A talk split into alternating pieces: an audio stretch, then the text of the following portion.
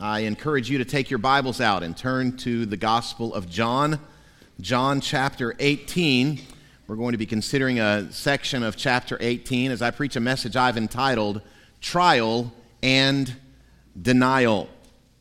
Trial and Denial. The passage we'll consider describes the denial of Peter when questioned by some really insignificant people and the trial of Jesus before the high priest over Israel. When I originally outlined the entire Gospel of John into preaching passages back in November of 2021, when I got to this section here, I determined to do two distinct sermons. One sermon I was going to preach on the trial of Jesus, and the other sermon I was going to preach on the denial of Peter. And whenever I got to it, I said, you know, I'll just do these two paragraphs, which is kind of skipping some, and then I'll do the next two paragraphs, which is going back and reading one and skipping another. But on Monday, as I read through the passage again, I was hit and struck by the fact that there's a reason John kind of goes back and forth between these two scenes. There's a scene inside the palace of the high priest, and then there's a scene in the courtyard outside of that palace. And John takes his metaphorical camera lens and he focuses in on one scene, and in the very next paragraph, he switches to the other camera. And there's a reason he did that. And so I changed up how I was going to preach this section. I'm going to do it all together because I think there's a point that, that John is trying to make. And part of it is this we see on the scene inside the palace Jesus standing in the face of hostility, resolutely determined to accomplish the purposes for which he came. But when the camera goes to the outside, to the courtyard where Peter is, well, he folds up like a cheap suit. He doesn't stand under the pressure. And so, as we follow John's camera lens as it focuses back and forth, I want us to see these two scenes where we see trial and denial. Let's look at the Bible. We're going to be reading verses 12 through 27 all together this morning. This is the God breathed word of the Lord. So the band of soldiers and their captain and the officers of the Jews arrested Jesus and bound him. First, they led him to Annas, for he was the father in law of Caiaphas, who was high priest that year. It was Caiaphas who had advised the Jews that it would be expedient that one man should die for the people. Simon Peter followed Jesus, and so did another disciple since that disciple was known to the high priest, he entered with Jesus into the courtyard of the high priest, but Peter stood outside at the door. So the other disciple, who was known to the high priest, went out and spoke to the servant girl who kept watch at the door and brought Peter in. The servant girl at the door said to Peter, You also are not one of this man's disciples, are you? He said, I am not. Now the servants and the officers had made a charcoal fire because it was cold, and they were standing and warming themselves. Peter also was with them, standing and warming himself. The high priest then questioned Jesus about his disciples and his teaching. Jesus answered him, I've spoken openly to the world. I've always taught in synagogues and in the temple where all Jews come together. I have said nothing in secret. Why do you ask me? Ask those who have heard me what I said to them. They know what I said. When he had said these things, one of the officers standing by struck Jesus with his hand, saying, Is that how you answer the high priest? Jesus answered him, If what I said is wrong, bear witness about the wrong. But if what I said is right, why do you strike me? Annas then sent him bound to Caiaphas, the high priest. Now Simon Peter was standing and warming himself. So they said to him, you also are not one of his disciples, are you? He denied it and said, I am not. One of the servants of the high priest, a relative of the man whose ear Peter had cut off, asked, Did I not see you in the garden with him? Peter again denied it, and at once a rooster crowed.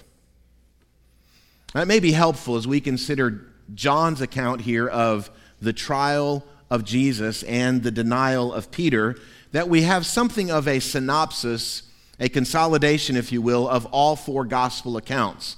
because as you lay them over against one another, you can see the kind of chronology of these wee hours of the morning of Friday morning as Jesus is going and being moved from one place to another.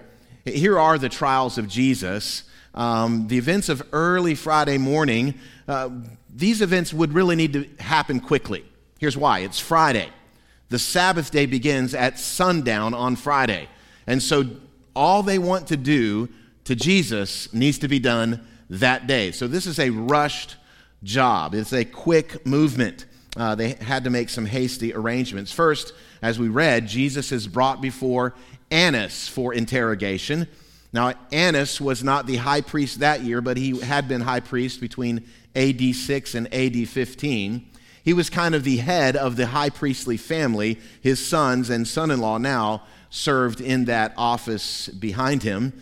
Well, that hearing would be inconclusive, and so Annas transfers him to Caiaphas, his son in law, for additional questioning. It was actually before Caiaphas where Jesus stood before the entire Sanhedrin. This was the high court of Israel. Some 72 elders who ruled over Israel, they were the ones who would sit in judgment of Jesus that morning. Well, in that trial, they brought forward false witnesses to testify against Jesus, to say things that were untrue, but there were no charges that could be successfully established. So they asked Jesus, frankly, Caiaphas did, Are you the Messiah? And Jesus said, Yes.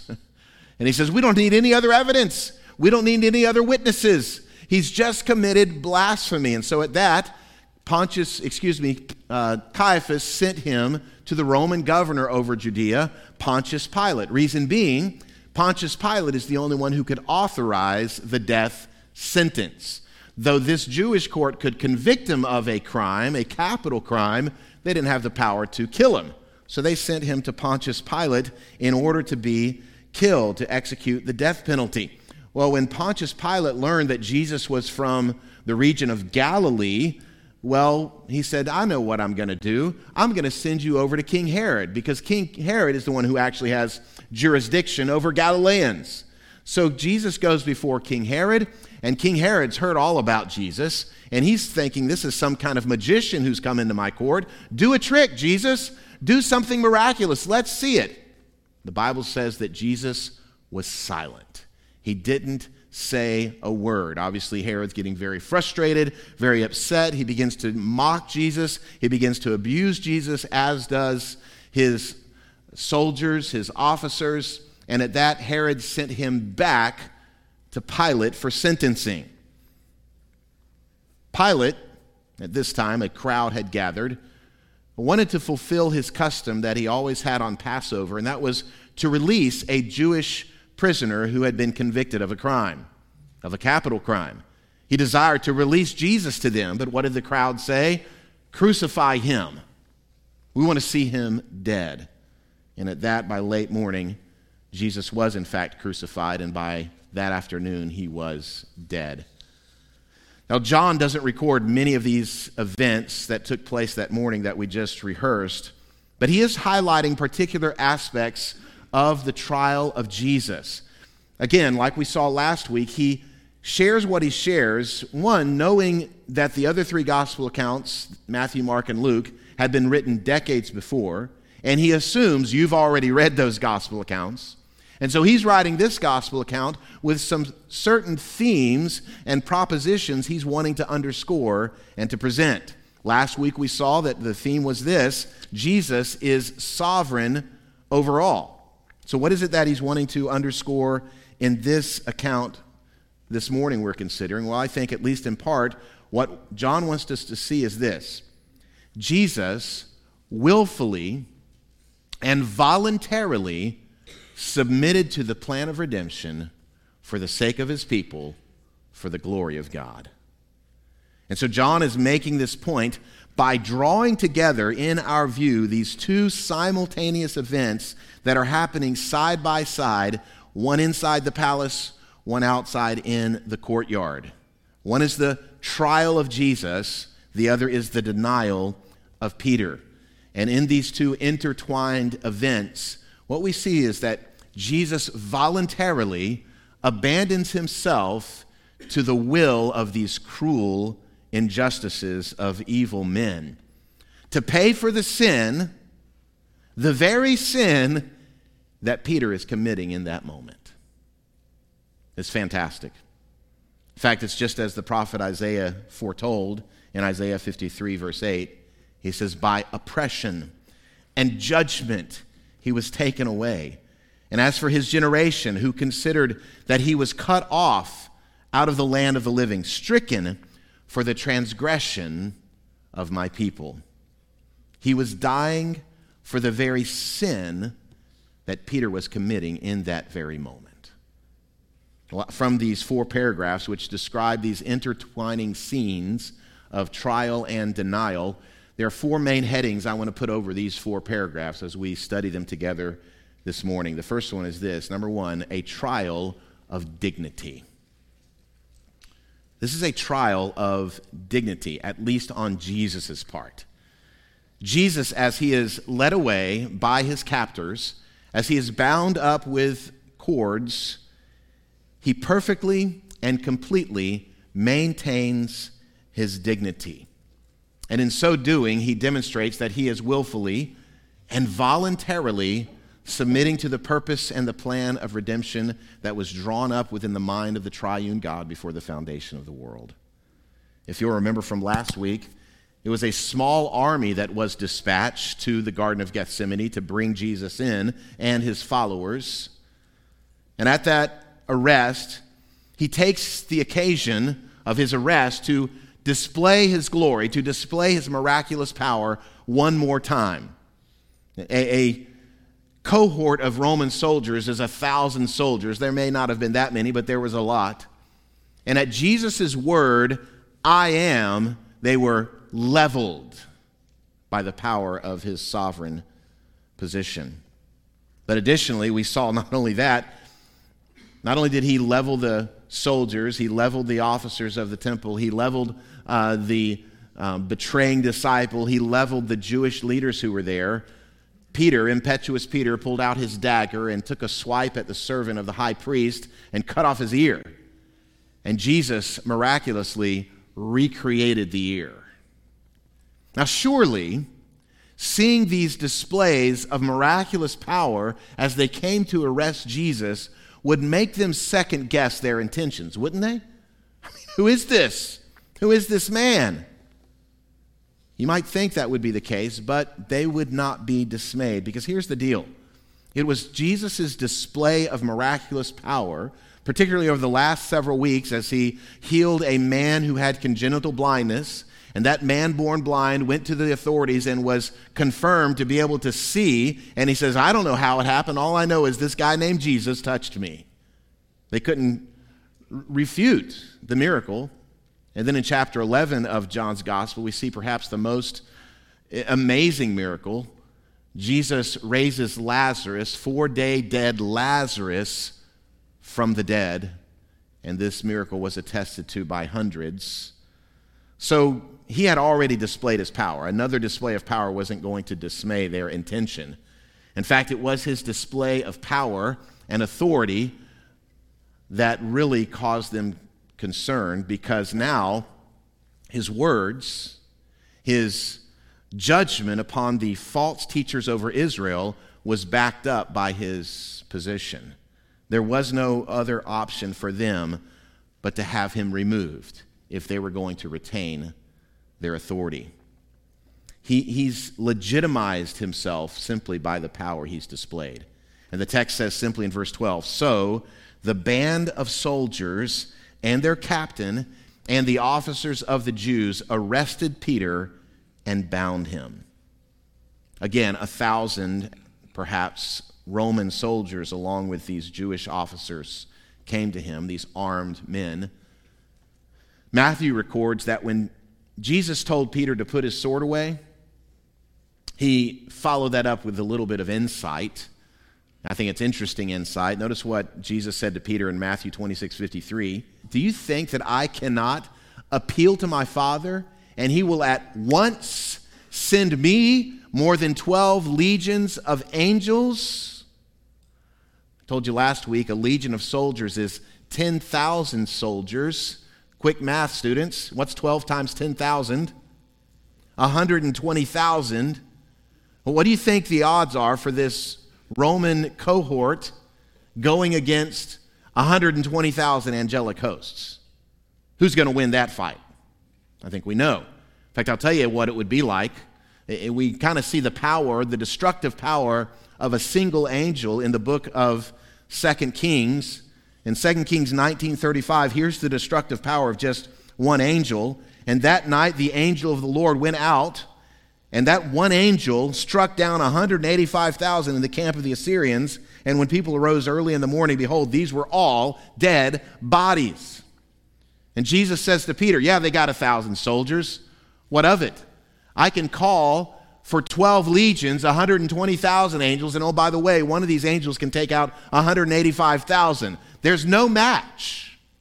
And the point is simply this they would not take Jesus' life from him, he gave it up willfully. He gave it up voluntarily. The, sec, the text, excuse me, also says they bound him. They bound him. What a joke. They tied up Jesus, they bound him. What's the point of this? Well, obviously, this reminds us of some things. There are several things in the Old Testament that prefigure Jesus and particularly his death in our place. One of those is found in Genesis chapter 22 as Abraham takes his son, his one and only son, the son of promise, up Mount Moriah, and he follows the instruction of the Lord to sacrifice him. Notice what verse 9 of Genesis 22 says. When they came, that's Abraham and Isaac, when they came to the place of which God had told him, Abraham built the altar there and laid the wood in order and bound Isaac his son and laid him on the altar on top of the wood. Now we know how that story goes. God provided a substitute after Abraham's obedience, but here we have Jesus in perfect obedience to the will of his Father, and he is bound. He's tied up. The, the direct descendant of Abraham and Isaac and Jacob is bound to be laid upon the altar for our sin. This is fantastic. In fact, all of the animal sacrifices of the Old Testament, they are prefiguring the very sacrifice of Jesus. The psalmist saying these words in Psalm 118, 27, The Lord is God, and he has made his light to shine upon us. Watch this. Bind the festal sacrifice with cords up to the horns of the altar. They would tie up the animal and they would wrap the rope from that animal on the horns of the altar so it would be still. And there they would slit its throat and sacrifice the animal. And here these officers, they bind Jesus and they take him to the trial. Now, this initial arraignment we see is before Annas. Annas, again, is something of the patriarch of the high priestly family his sons and now his son in law would follow after him. He's kind of like the godfather. Don't mess with the family. That's Annas. Annas was the godfather, excuse me, he was the high priest from 6 AD until 15 AD. His son in law, his daughter's husband, reigned from AD 18 to AD 36. Now, the tradition, in fact, the law of the Old Testament was that the high priest was to serve as high priest for life. So why did he only serve until AD 15? And here we are around AD 33, and he's not serving. Well, though he served, and according to Jewish customs, should have served for his life, the Roman authorities, the Roman Empire, was not happy about that tradition. They didn't like uh, consolidation of power to be with one man for too long, and so they deposed Annas from that office, and Caiaphas was put in his place. The point is, though, that Annas was really seen by the people to be the leader of the family and to be the legitimate high priest. And so that's why they took Jesus to Annas first. Now, John reminds us in verse 14 of our focal text, he reminds us that we've seen Caiaphas, we've heard from Caiaphas already in the narrative of John's gospel. Back in chapter 11, again, after Jesus resurrected Lazarus from the dead, the Jewish leaders are all, are all up in arms. What are we going to do about Jesus? I mean, if Jesus goes on like this, people are going to clamor around him. They're going to follow him. They're going to continue to proclaim he is, in fact, the Messiah. And here's what's going to happen. In fact, here's what they said would happen in verse 48 of John 11. If we let him go on like this, everyone will believe in him and the Romans will come and take away both our place and our nation. Translation, we'll lose the cushy jobs we're sitting on. We're ruling over the people of Israel. We're swindling them out of their money from all the rituals that we have tacked on in the high priest's position and in the temple. If we let him go on like this, we're going to lose it all. So Caiaphas comes in and he says, You guys are a bunch of knuckleheads. I've got the solution to our problem. Here's what he says in verse 49. But one of them, Caiaphas, who was high priest that year, said to them, You know nothing at all, nor do you understand that it is better for you that one man should die for the people, not that the whole nation should perish. Now, did Caiaphas believe in, Caiaphas believe in what we understand as substitutionary atonement? No. He did not intend to say, yes, the unrighteousness of man will be imputed to Jesus, and the righteousness of Jesus, Jesus will be imputed to us. It's better for one man to die for the whole nation. That's not what he meant. What he meant is, we got to take him out to save our jobs. One man needs to die for the nation. And that's exactly what they intended to do. But little did they know, little did Caiaphas know, that his designs were subordinate to God's designs. Little did Caiaphas know that his plan was inferior to the overall redemptive plan of God. And that's what we see playing out here in front of us. They walked Jesus from the Garden of Gethsemane to Annas's palace, bound, and Jesus walked that road in complete dignity. He didn't decry the injustice. He didn't plead his innocence. You're arresting an innocent man. He walked just as Isaiah said, like a lamb is silent before its shearers. And Jesus walked in that trial of dignity. Well, that leads to the second paragraph in our passage not only the trial of dignity, but secondly, a, tr- a denial of discipleship. A denial of discipleship. Again, John's account tells us that following Jesus' arrest, that Peter and another unnamed disciple followed Jesus as he's led away from the Mount of Olives, from the Garden of Gethsemane to the palace. Peter and another disciple followed him. Now, who is this unnamed disciple? Well, this is the way John often refers to himself throughout his gospel account. He's kind of humble, he doesn't want to put himself forward. Like whenever they arrive at the grave, the one disciple beat Peter. I won't say who he is, but he was just a lot faster than Peter. I don't want to say who that is. Oh, it was me. so here he is again, the unnamed disciple. He says, Guess what? I was able to go into the courtyard. I was able to go into the courtyard of the high priest because I know the high priest. I know the family. How is that? Well, it's, it's likely that uh, John's family is from the tribe of Levi, which was the tribe of the priestly line. And so it's a family situation here. He knows the people. Now, Mark tells us that Peter and John, for instance, followed somewhat at a distance. There was some space between Jesus, the arresters, and them following behind. But we can't lose sight of the fact that Peter does initially show some courage here. I mean, where are the other 10 disciples? They're out of town. They fled. The shepherd was struck and the sheep scatter. But Peter had boldly proclaimed, Even if everyone else scatters, Lord, I will never forsake you. I will never abandon you. So he initially does show some courage. He's following, yes, at a distance, but he's still following. But that following at a distance, it does kind of indicate he still has some self preservation in mind. I don't want to be too close. Um, I, I don't want to follow too close, otherwise, they might take me too. So he sneaks around kind of in the darkness, in the shadows, as it were. John, on the other hand, he just walks right in, walks right into the courtyard because he's known by the family. Um, But then he recognizes, oh, Peter didn't come in with me. So he goes over to the slave girl who's watching the gate and he goes, Hey, young lady, do you see that guy kind of hiding behind the bushes over there? It's cool if he comes in, he's with me. And Peter comes in too.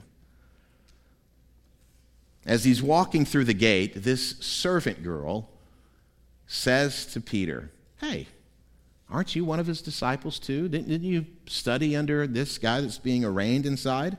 Now, that's just a casual remark, a non threatening question from a servant girl who really didn't pose any kind of threat to Peter. But Peter had already begun this self preservation mode, and his initial knee jerk reaction to her simple, non threatening question I am not. I, I, don't know what you're talking about. I'm not him. He was seemingly caught off guard. But that first lie, that first denial, made the next lie and the next denial all the more easier. Have you noticed this bef- before in your own life? When you tell one lie, the next one is a lot easier to tell. When you deny Jesus the first time, it's a lot easier to deny Jesus the second and the third time. It's easy to repeat a denial of the Lord, it's difficult to correct our denials of the Lord. Once you succumb to the temptation, it's much easier to succumb the next time and the next time. And it really informs us of how important it is as Christians.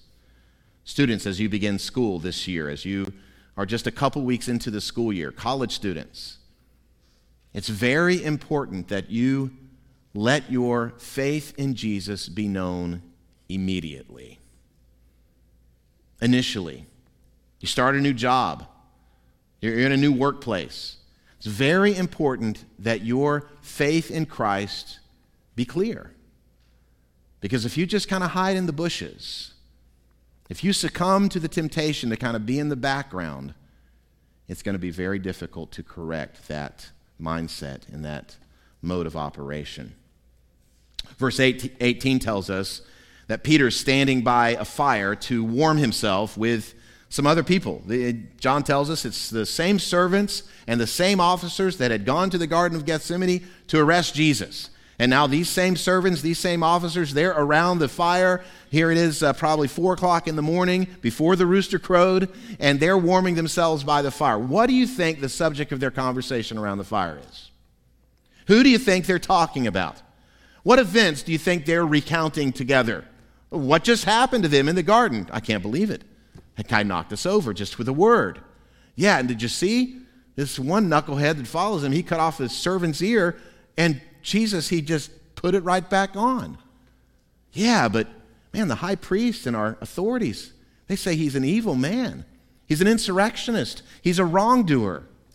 Now, who is the one person standing around that fire that could correct their misconceptions about Jesus? Who is the one person? Peter. Did he say anything? Not a word. How often does this happen in our lives? It could be at work, it could be on a Zoom call, it could be in a community event, a sports event, and you hear somebody blaspheme the Lord or you hear some know it all say, you know, there's really no proof for God's existence. Or you hear someone malign Christ Church, they're just a bunch of hypocrites. And we, like Peter, can just sit there tight lipped and say nothing. Not speak up for the Lord, whose character is being maligned. Not speak up for his people. I couldn't help but think of Psalm 1 1 as I considered Peter standing beside these people who were maligning Christ's character. Psalm 1:1 says this, "Blessed is the man who walks not in the counsel of the wicked, nor stands in the way of sinners, nor sits in the seat of scoffers." Let me ask you a question. When was the last time you gave testimony for Jesus in an environment that was not church related? When was the last time you spoke of your faith in Christ in a group of people or to a person that was not clearly made up of disciples of Jesus? I'm afraid most Christians today are living under the delusion that God has placed us in this world, and we view this world something like a theme park. Oh, we're in the world. It's a great theme park with all these attractions and all these rides and all these booths for our enjoyment and for our delight. Friend, God has not placed you on earth to live in a theme park, He's placed you on earth to live in a battleground. It's a war out there. And if you wake up every morning thinking, oh, I'm in the world, in this theme park, the amusement park of the world for my delight and my joy, and not it's a battleground, waking up every morning, putting on the armor of God, knowing you are being sent out to push back the works of darkness to expand the kingdom of God, guess what? Just like Peter, you're going to deny the Lord over and over again. We're in a battleground, not a theme park. We're going to war, not to some amusement gallery. And so John's camera shot, it, re- it moves now from what's happening on the outside. We see now the third paragraph, and he goes back to the palace, and we see what I'm calling a trial of devotion. A trial of devotion. While Peter is on the outside, warming himself by the fire, not saying a word, Jesus is being interrogated by Annas on the inside. Now, there's something I want to point out here. At this point, Jesus is being questioned by Jewish authorities. Pilate is the Roman authority. He's not gone before Pilate yet. He's just being questioned by Jewish authorities. And here's what we need to understand the Mosaic law, the law that the Jews were supposed to function under, strictly forbade the direct questioning of a defendant, Jesus being the defendant. It strictly forbade the interrogation of someone who was on trial. All the legal protocols of the Jewish law, they were just thrown out the window. This was not a, a trial, this was a murder plot. This was not some kind of legal proceeding, this was a lynching. And John, in fact, reports to us that Annas had a two pronged approach to his questioning. Two things he wanted to know about to establish charges against Jesus. Notice again verse 19. The high priest then questioned Jesus about these two things his disciples and his teaching.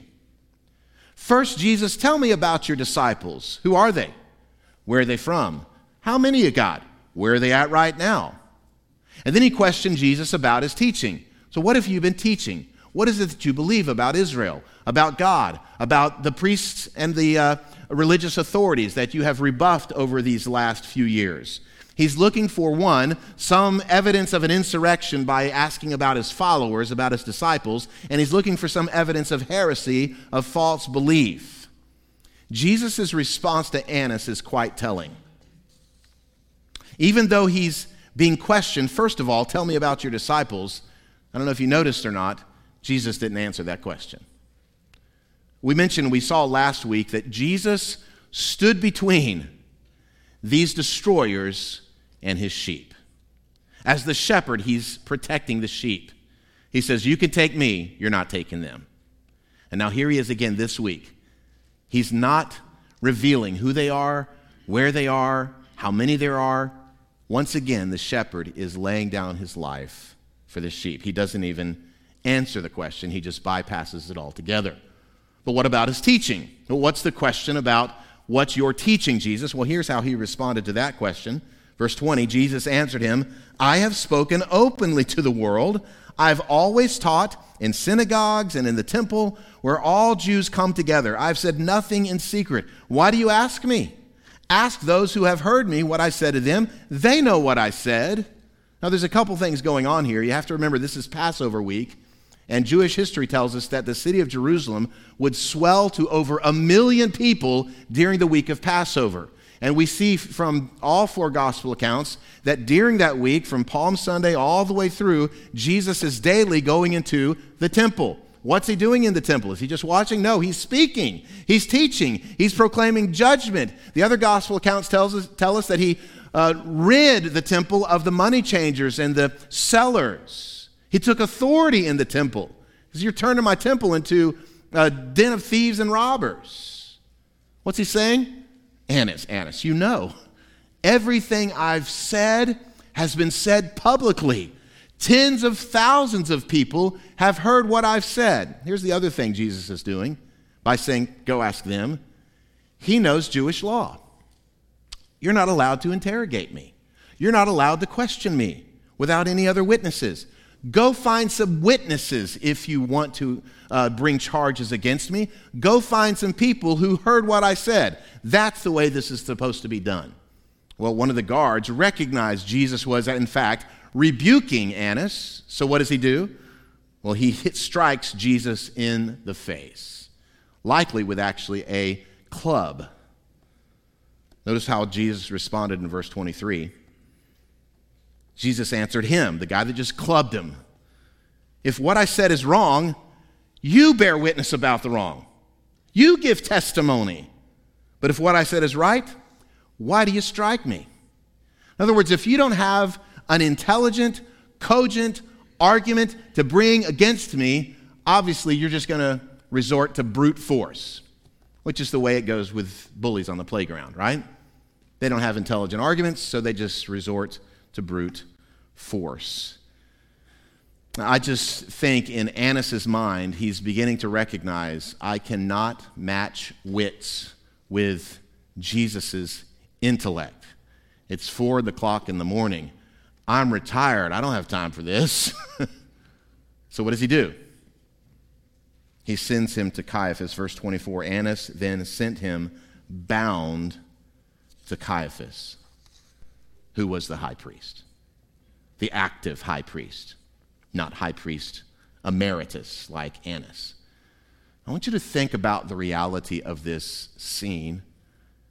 Here is Annas, high priest emeritus, sending Jesus to Caiaphas, the one who holds the office of high priest, and they are interrogating who Hebrews chapter 4 says is the great high priest over the people of God.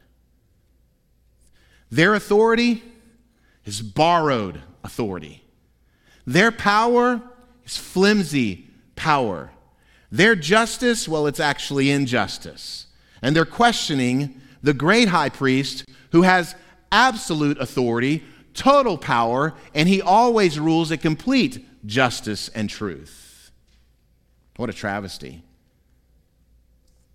Instead of Jesus pulling rank on Annas, saying, hey, you probably don't know this, I'm actually the high priest over the universe. Instead of Jesus pulling rank, what does he do? He sets aside his position and he voluntarily and willingly goes to the cross as the shepherd going to lay down his life for the sheep. What a Savior! What a Savior. Well, this is all the Jewish side of the trial that John records. And we know from the other gospel accounts, again, John assumes you've read them, that Jesus then goes before Caiaphas, and not only Caiaphas, but the entire gathering of the Sanhedrin, they could get together at 6 o'clock in the morning to interrogate Jesus. He goes before them. That's not recorded in John's gospel. What John does next, and we'll see this, Lord willing, next Sunday, is he then goes before Pilate, the Roman governor over the region. Well, at that, John's camera now in our passage turns again. It goes from the inside of the palace now back out to the courtroom in this fourth paragraph, we see a denial of destiny. And I say it's a denial of destiny because Jesus said it's destined to happen. He warned Peter, You will deny me three times before the rooster crows. And it's almost as if Peter had completely forgotten about Jesus' prediction. In this last paragraph of our passage, John records how Peter denied knowing the Lord two more times. The second denial, it was a very similar question to what the servant girl had asked him at the gate. There were some there around the fire. Hey, aren't you one of his disciples? And he responded in the exact same way I am not. I am not one of his disciples. And then the third questioner, John tells us, is actually a relative of Malchus. Malchus, we met last year. He's the poor soul that Peter cut his ear off. And this third questioner says, Hey, aren't you the dude that cut off my cousin's ear?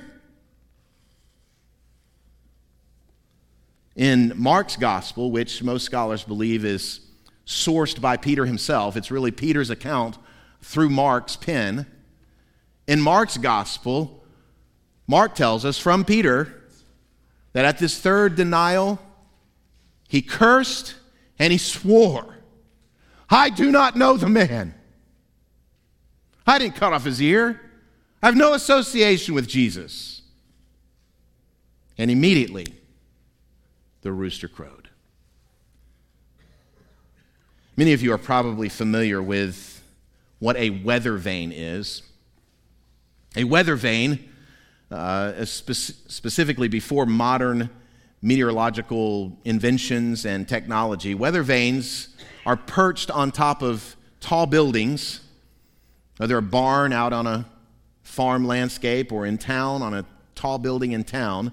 And the way a weather vane works is when the wind changes direction, the weather vane will turn and will point in the direction the wind is blowing. And this is actually very helpful. Even today, it's helpful to do some forecasting of the weather. So, for instance, if the weather vane suddenly turns and begins pointing south, you know that the wind is blowing from the north. What kind of wind is in the north? It's cold air. So maybe a cold front is coming through, a nor'easter, as they're called.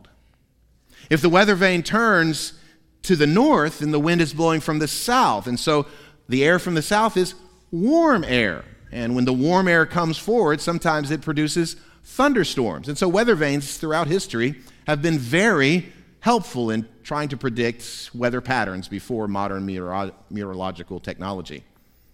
Now, the question is why is there usually a rooster on top of the weather vane?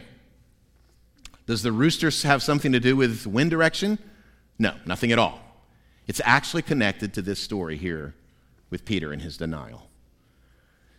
It, the story's really interesting because it, it started appearing around the 1500s. If you know anything about church history, what happened in the 1500s?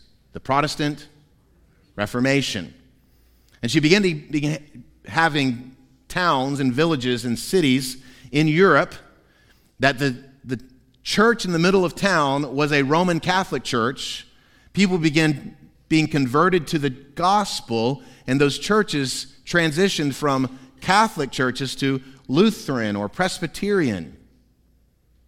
And so they wanted to distinguish themselves and differentiate themselves from Roman Catholicism and just give evidence to biblical fidelity. Now, most Roman churches had on their steeples a crucifix or a cross. And so Protestant reformers said, we don't want to be wrongly identified with the Roman Catholic Church, so let's put a different icon on our steeples. And you know what they picked? A rooster. What? Why would they put a rooster on the steeples? Well, this actual practice of having a rooster on the steeples of Protestant churches actually immigrated to the United States. I did some research this week, and First Presbyterian Church in Wilmington, North Carolina. Here's a picture of their beautiful sanctuary, a Reformed church. Notice what's perched on the top of their steeple a rooster. What? This is 2023, people. Why you got a rooster on top of your church? Well, here's why. The steeple was the tallest building in town, the perfect place to put a weather vane. But that steeple had a rooster on top of it, and here's what the rooster signified two things. One, we want to identify ourselves with the rooster because with the Protestant Reformation, it's the dawning, the dawning of a new day. We are throwing off the shackles of Roman Catholicism, and with the rooster crow, it's the dawning of a new day. But here's what else that represented. Secondly, it represented not denying Jesus. You see, they recognized that with the Roman Catholic oppression and persecution and hostility that was sure to come upon them, and it did, they wanted to see at the top of the steeple a rooster to remind them do not deny the Lord. And so, as they began putting weather vanes on top of these Protestant churches, well, they didn't want to get rid of the rooster. And so that's why today, weather vanes have roosters on them. Isn't that fantastic? The point is simply this do not deny the Lord. All four gospel accounts Matthew, Mark, Luke, and John they record Jesus' prediction Peter, you're going to deny me three times before the rooster crows. And they also record Peter's denials and how he did, in fact, deny him three times. In fact, I want you to consider as we close Luke's account of Peter's denial, some very poignant aspects of his record. Luke 22, verse 60. But Peter said, Man, I do not know what you are talking about. And immediately, while he was still speaking, the rooster crowed. Watch this Jesus inside the palace, Peter outside in the courtyard. And the Lord turned and looked at Peter.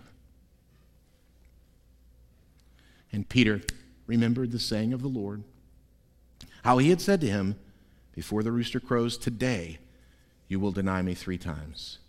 And he went out and wept bitterly. I mentioned at the beginning of this message, I had originally planned to preach two sermons on these two aspects the trial and the denial. But Monday, as I was reading through it again, I recognized John's intent. He wants us to see these two scenes simultaneously, together, intertwined. The question is why? Why does John want us to see these? Why does he want us to bounce back and forth between these two locations? For one, with all of our consideration of the corrupt Jewish leaders and the cowardly betrayal of his chief disciple, Peter, John really wants us to focus our attention on Jesus. He wants us to look to Christ. The point of these comparisons is Jesus alone is who we can trust. Can't trust even our leaders completely, we can't even trust ourselves.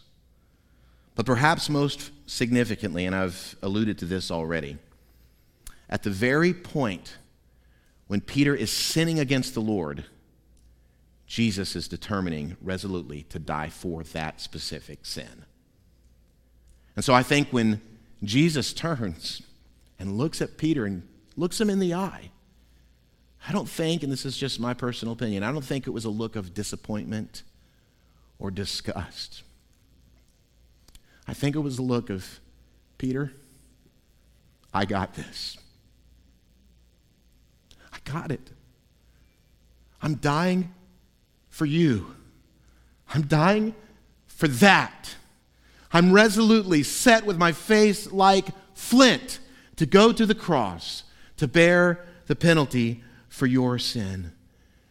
And friend, if Jesus took the righteous judgment that Peter's sin deserved, he also took the righteous judgment that your sin deserves, dying in our place.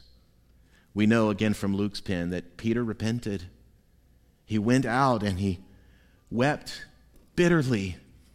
And we know he was genuine in his repentance. Here's why because just a few short weeks from this episode, his greatest fall, Peter will stand before the very Sanhedrin, the very Caiaphas that condemned Jesus to die, and he would boldly proclaim his allegiance to Christ. You can be restored. You can be forgiven. You may think, I've failed him too greatly. I've sinned too deeply. I've gone down too far those dark, holes of disobedience. Not for Jesus. Not for Jesus to pick you up and rescue you and set you on mission with Him. So you respond the same way Peter responded weep, repent, and then allow the Lord to fill you with His Spirit and to use you in His kingdom. As we come to this time of response, these steps here can serve as a metaphorical kneeling bench. Lots of old churches had mourning benches where you wept bitterly, where you mourned over your sin. These steps can serve as a mourning bench M O U R N I N G. You weep over your sin. Do that today and allow the Lord to lift you up and set you on his purpose. And that leads to my last thought. Though we will fail the Lord again and again, he will not ultimately forsake his own.